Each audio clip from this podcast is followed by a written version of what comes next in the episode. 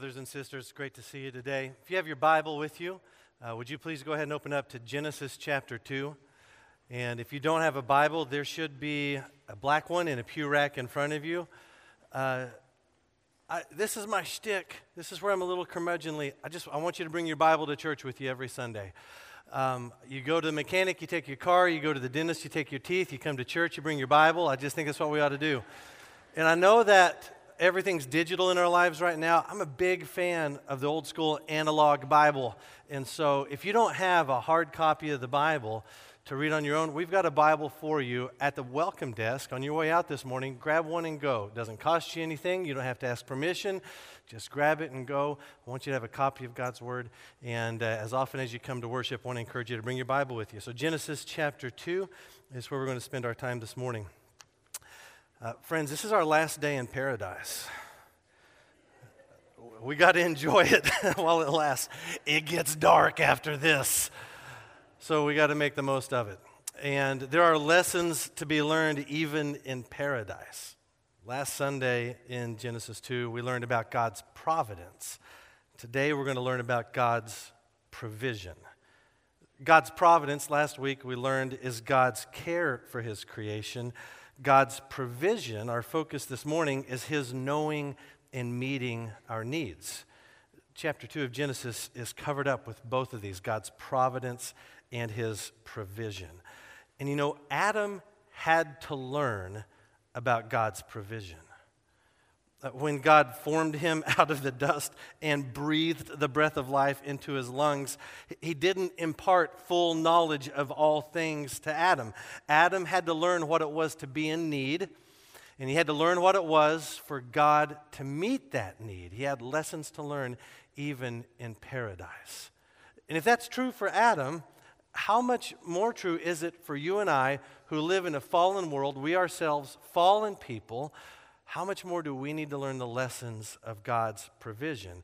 It could be that today's a total waste of your time. Genesis 2 doesn't apply to you in any way. If you don't have any needs, if you don't have any sort of problems or difficulties you're facing right now, if you have perfect knowledge of every problem that lies on the horizon, and if you have perfect understanding of every solution to fix every problem you face, if that's you, you don't need this this morning.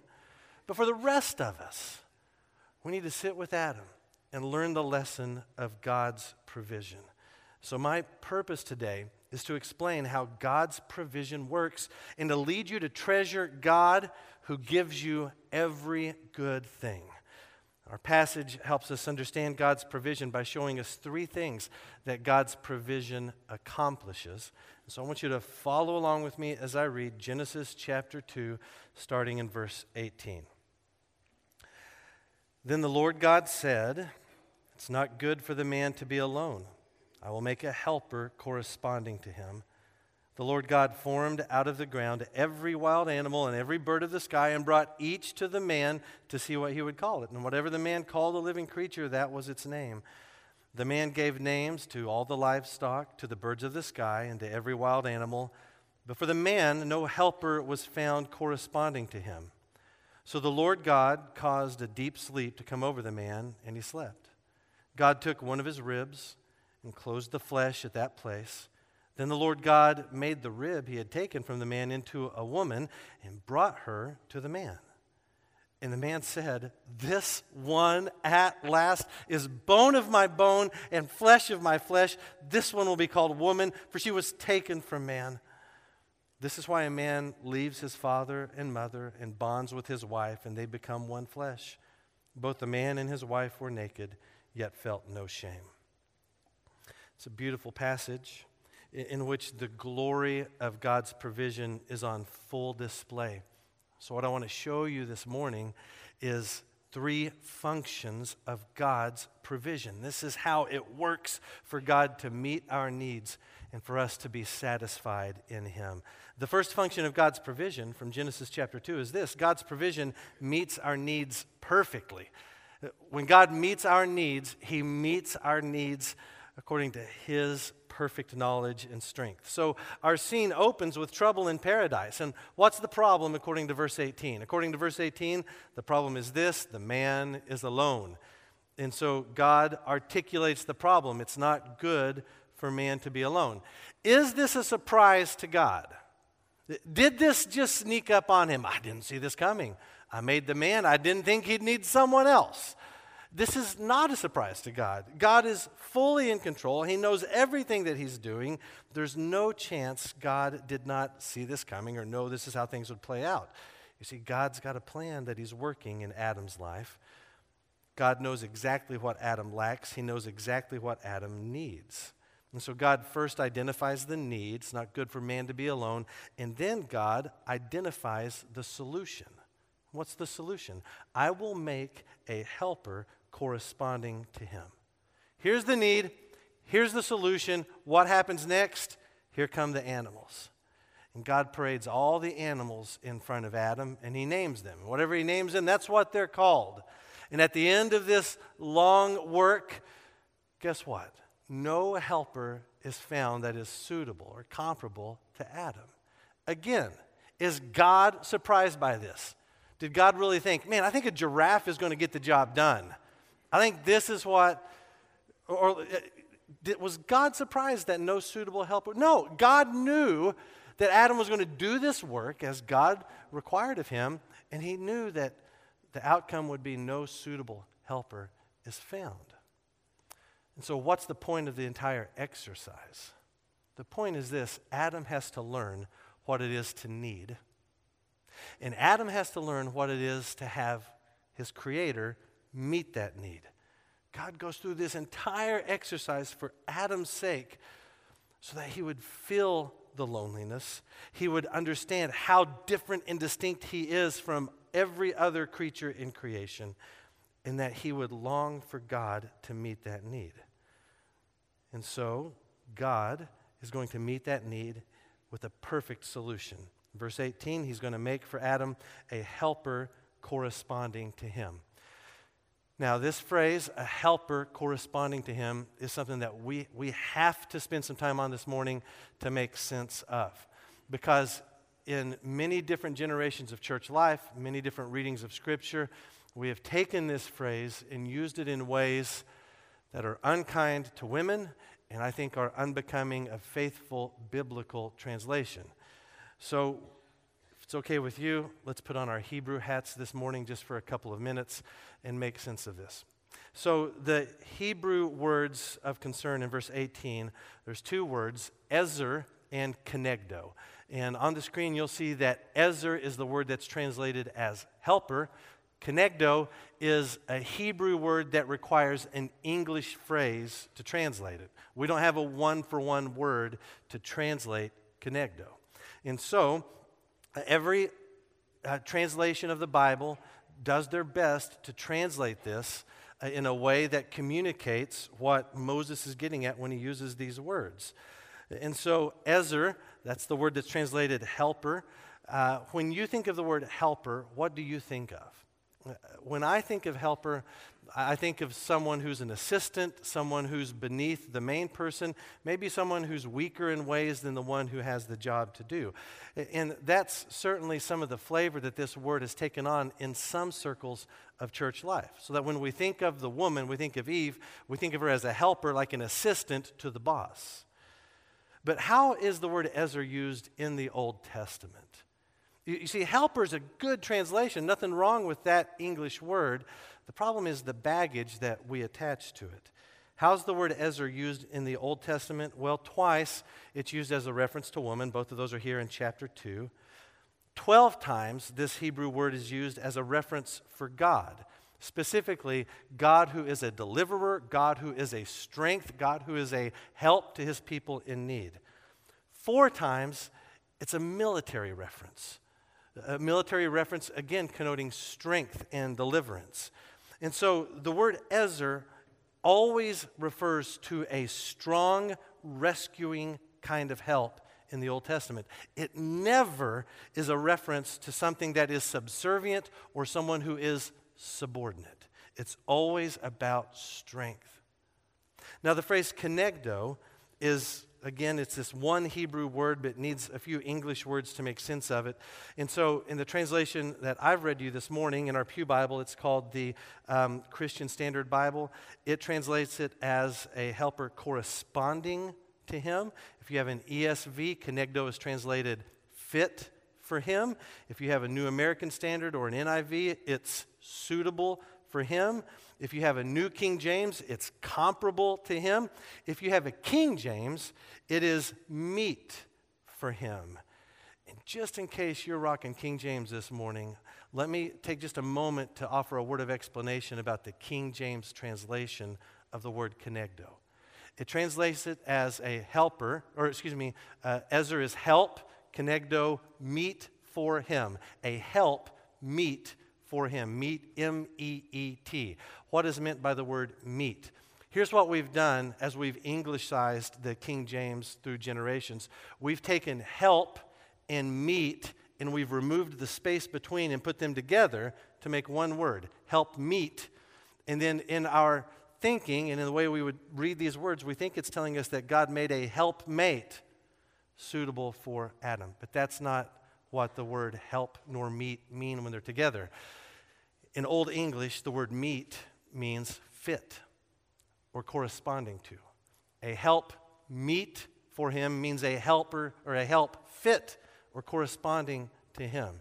In this uh, way of viewing it, understanding it, the ESV translation mirrors the King James at this phrase a helper fit for him. So, with all of that translation work on our minds, some have suggested various ways of understanding and translating these words. And so you've got a few different options here on the screen.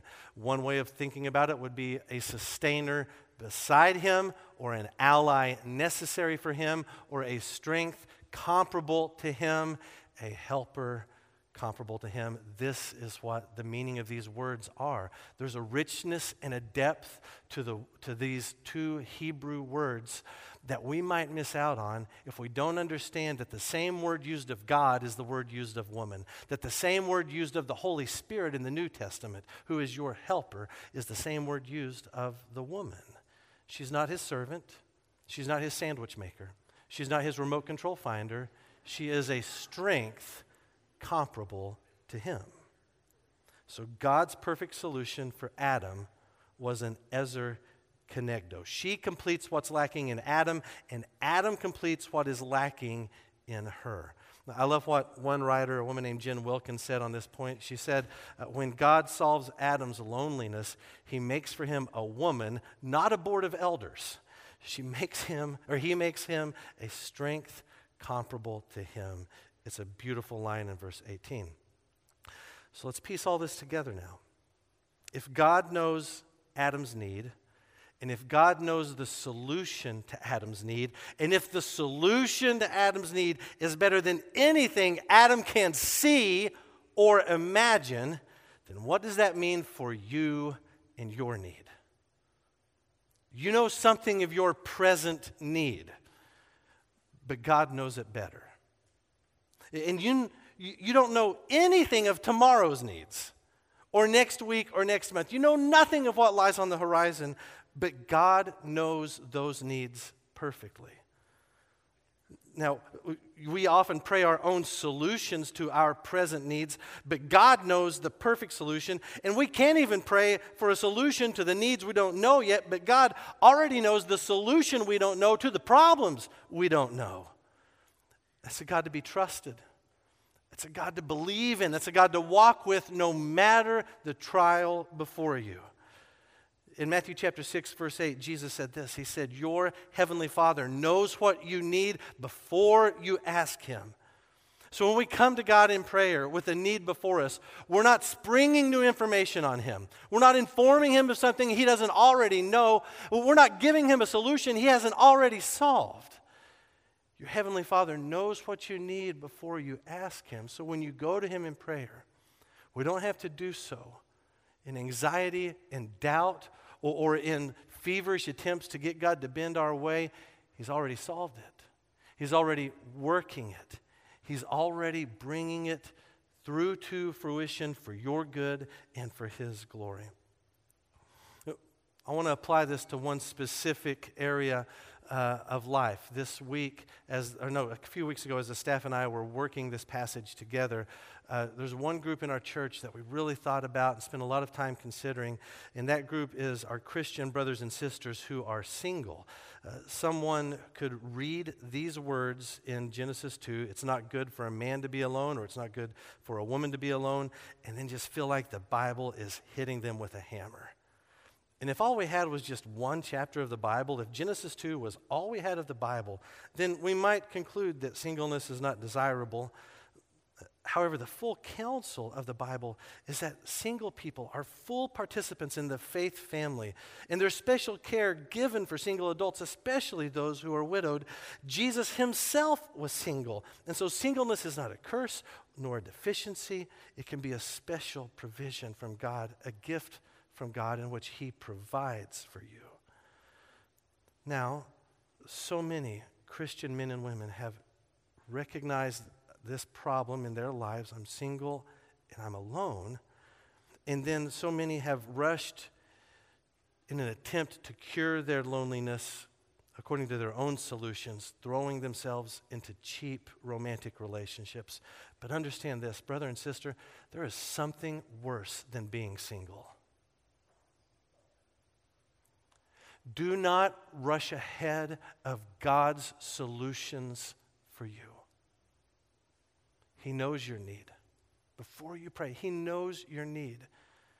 And He is not punishing you or cursing you or, or making you live a less than life. God meets that need. And there's any number of ways He might do that. Maybe there is a person that He's holding for you and holding you for. And maybe until that day, he fills that loneliness with his own presence, with the gift of his word, with the gift of your church, and with the gift of friendship. We don't talk enough about the value and dignity and beauty of friendship. God meets those needs. He knows your need. He loves you and He's with you. And so, whether your need is a need for lo- that uh, loneliness to subside, or whatever the need might be, what Genesis 2 gives us is a God who knows our needs perfectly and he knows the perfect solution. You can trust him. There's a second function of God's provision in this story. The second function is this it's God's provision fuels our praise. So we've got a need, God meets the need. Our response is worship, it's praise of God. And so here in verses 21 through 23, uh, Adam has finished the work naming the animals. No suitable helper found among them. And so God puts Adam into a deep sleep, and then out of Adam, God formed Eve. There's a line repeated in verse 22 from verse 19. In verse 19, God brought the animals before the man. Verse 22, God brought her to the man. God brings them all in front of Adam. And Adam's response upon seeing the woman is incredible. He erupts in praise of her. But his praise of her is ultimately praise of God who created her. And what is it that Adam praises? What's the content of his song? Look at it, verse 23. This one at last is bone of my bone and flesh of my flesh. He praises their sameness. To be sure, they are different. He is man, she is woman, but he's just seen a parade of animals, and every animal he's seen and named, he's reminded how they are not like him and he is not like them. But now, here is one who is like him, bone of his bone, flesh of his flesh. She's like him, and he is like her. God has perfectly executed his solution. So Adam praises God. If your worship is dry, if you have lost your song to God, it could be because you have lost sight of God's provision. The cause of a lack of worship is not because God has failed to provide. God never fails to provide. Rather, our failure to worship is evidence that we've lost sight of all that God has given us. For so many Christians, we are like that kid at Christmas, surrounded by a mountain of open presents, and yet we're crying because we didn't get the one video game we wanted. We live in a beautiful world that God has given us, beautiful lives that He's provided for us. And yet, so many of us define our relationship with God by what we lack. Our days are dictated by what we don't have. And we forget that God is providing every good thing that gets us through our day to day lives. Have you paused even today to consider all that God's provided for you?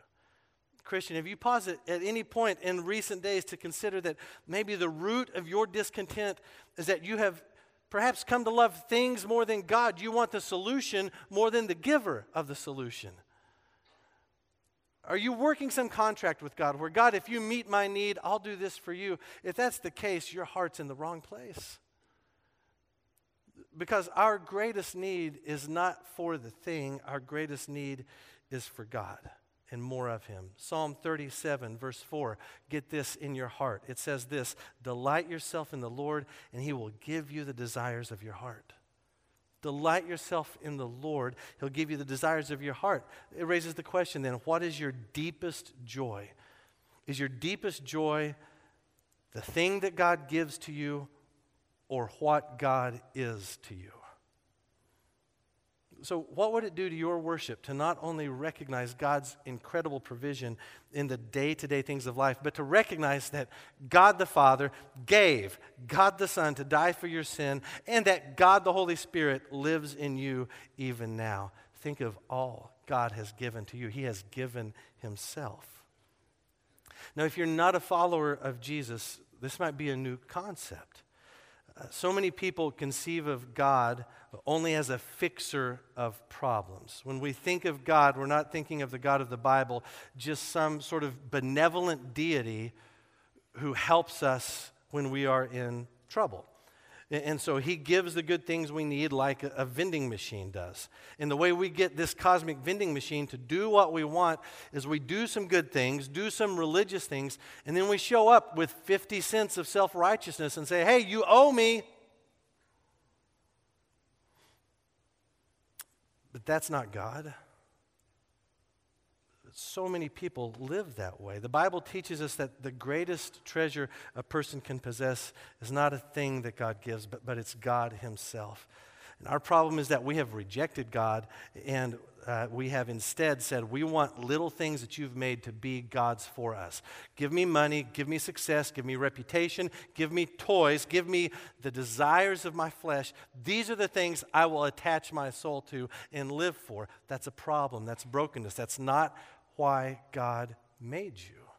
You were made for Him.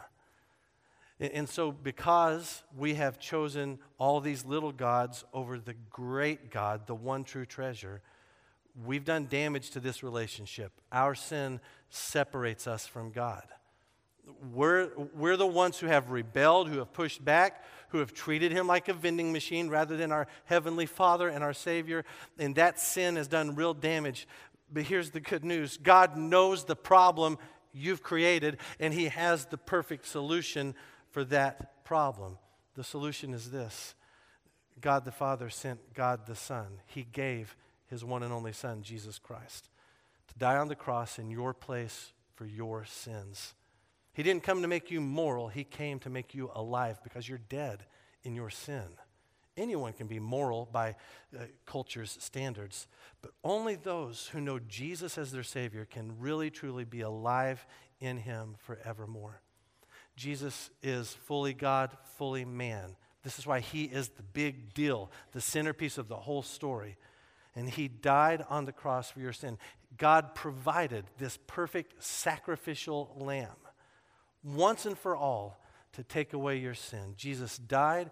Three days later, he rose from the dead. And his promise to you is this if you will turn from your sin and if you will trust in him, believe in him, you're forgiven. You're made new. You're, you receive His mercy, His goodness. Every treasure of heaven is yours. Eternal life is yours.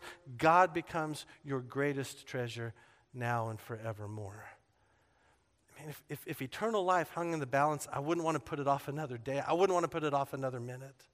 To know that God loves me and made a way for me to be right with Him, to have a relationship with Him, to know eternal life, to be free of shame and guilt. I'd want that to begin today, and that's what God desires as well. And so today, if you'll turn from your sin and turn to Christ, you'll be saved. You'll be his child. After this service is our baptism and testimony service. You're going to hear about 23 different stories of different people who heard the gospel and they put their trust in Christ, and their lives have been changed forever. And we're going to rejoice in that. And we'd love to rejoice in your story as well. If you want to know more about what it means to follow Jesus, you've got questions, you've got concerns, let's get together today. Call me this week, email the office. Let's get together and talk about Jesus because God has a perfect solution for your problem. Your problem is sin, the solution is Christ. And when you put your trust in Him, that's the stuff of worship. That'll give you a song to sing. So, what does God's provision do? What does it accomplish? Its function is it meets our needs perfectly, it fuels our worship. The final function of God's provision is God's provision fulfills His mission. It fulfills his mission. So verses 24 and 25 have a very peculiar voice to them. Up to this point, as the reader, it's like we've been in the story. We've been witnesses to all of these things. And then we get to verse 24. It's as if Moses breaks the fourth wall.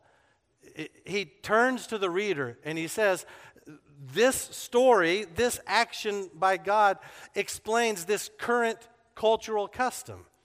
It's like he points to it and says, Look, this, this story explains not only the custom of marriage between a man and a woman, but also the value and the purity of it. So that a man would leave his family and become one flesh with his wife speaks of her incredible value. And that a woman would leave her family and become one flesh with her husband speaks of his incredible value. Now, on an aside, at my wedding rehearsal dinner in the 1900s, everyone standing up and saying sweet things to me and my bride to be, and then my grandmother stood up. This is two Cody Grandma Story Sundays in a row. What a miracle. This is great. My grandma stood up and she quotes this verse. She goes, The Bible says, that for this reason a man will leave his father and mother. But it doesn't say anything about leaving his grandmother.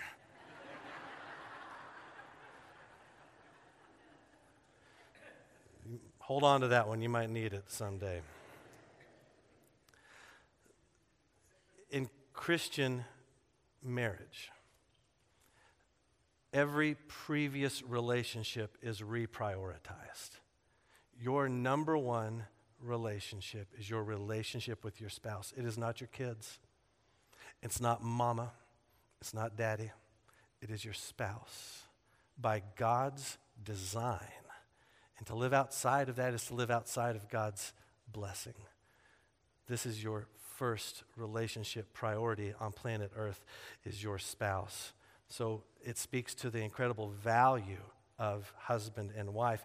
But Moses also teaches us of the incredible purity of the marriage relationship as well. Uh, that Adam and Eve are described as utterly unashamed before one another speaks to their purity and holiness prior to the fall.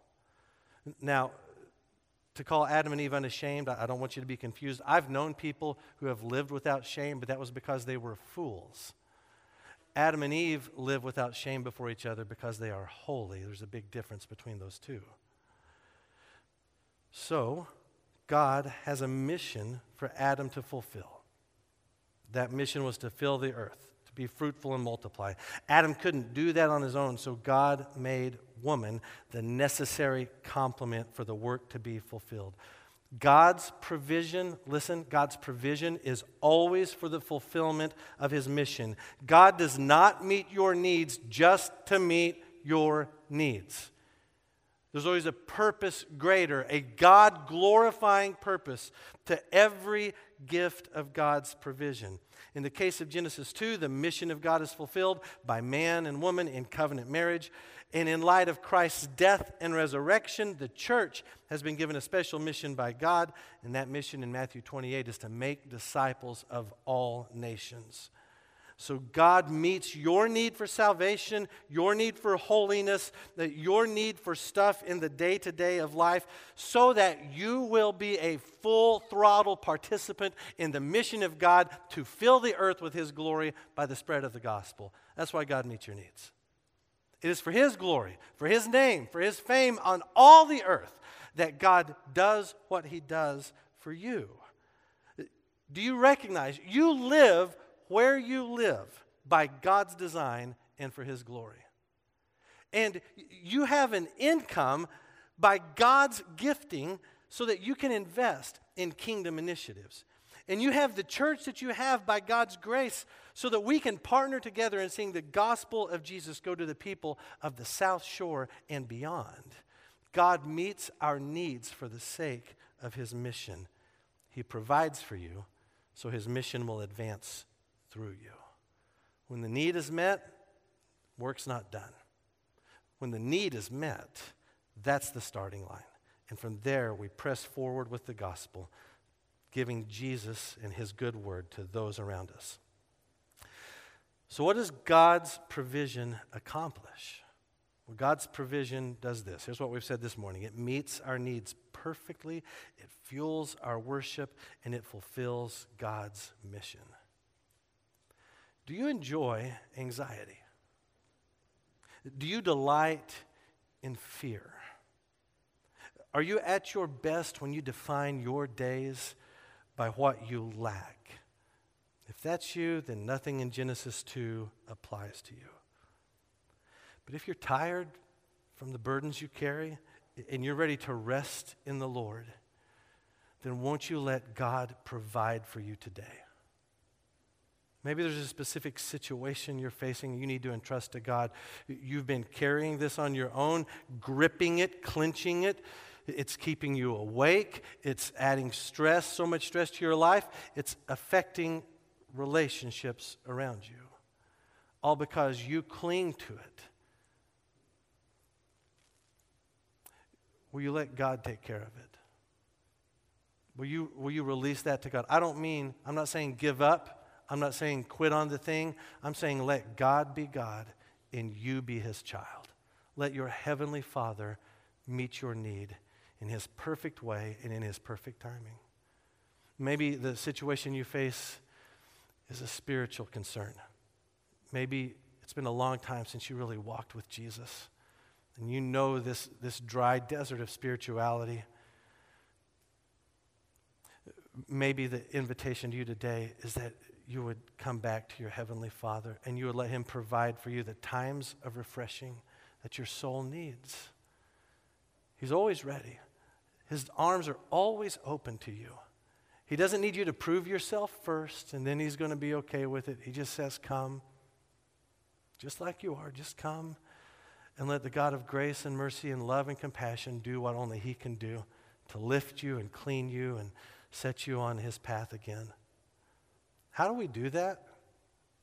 Whether it's some situation, some crisis in our life, some spiritual need in our lives, how do we let God provide? Jesus taught us how in Matthew chapter 6, verse 33. Do you know this verse? After talking to a crowd of people about their need for clothing and their need for food, Jesus told them this in Matthew 6 33 Seek first the kingdom of God and his righteousness, and all these things will be provided for you. How do I let God provide? Seek first his kingdom and his righteousness, and then all these things will be provided for you. All these things are not your want list, all these things are God's glory, God's love, God's righteousness, His kingdom. So, what does it mean to seek first His kingdom? It means to do what Psalm 37 4 tells us to do. I'm going to love God with all that I am. I want His reign and rule to define my life. It's not my task, I recognize. It's not my task to define problems and define solutions and dictate to God how all this gets worked out. I don't know how it's going to get worked out, but God does. I don't know his circumstantial will, but I know his revealed will, and his revealed will for me in every crisis, every need, every trial is to seek first his kingdom. So God's going to be the Lord of your life. And then how do you seek his righteousness? Well, this means that in every situation I face, I want to walk in the holiness of God. I want every path to be a path of righteousness. So, again, I don't know the outcome. I don't know what's coming, but I know this moment, what God wants of me, and where blessing abounds, blessing abounds when I walk in righteousness, the righteousness of God in this situation. So, God's will for you in every type of need is that you would seek His kingdom and His righteousness. And so, maybe today you need to bring your need before God and pray Matthew 6 33. Maybe in light of Genesis 2, we pray Matthew 6:33, and that prayer maybe it sounds something like this. God, meet my need in the way that brings you the greatest glory. And let this experience be a path of righteousness for me. What do you call it when all your needs are met by God and you are living your life for the glory of God and you are walking paths of righteousness? What do you call that? Brothers and sisters, that's paradise. Let's pray together.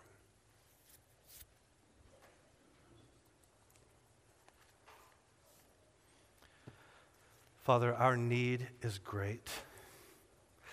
By our knowledge and our definition and our experience, our need is great. Your provision is abundant.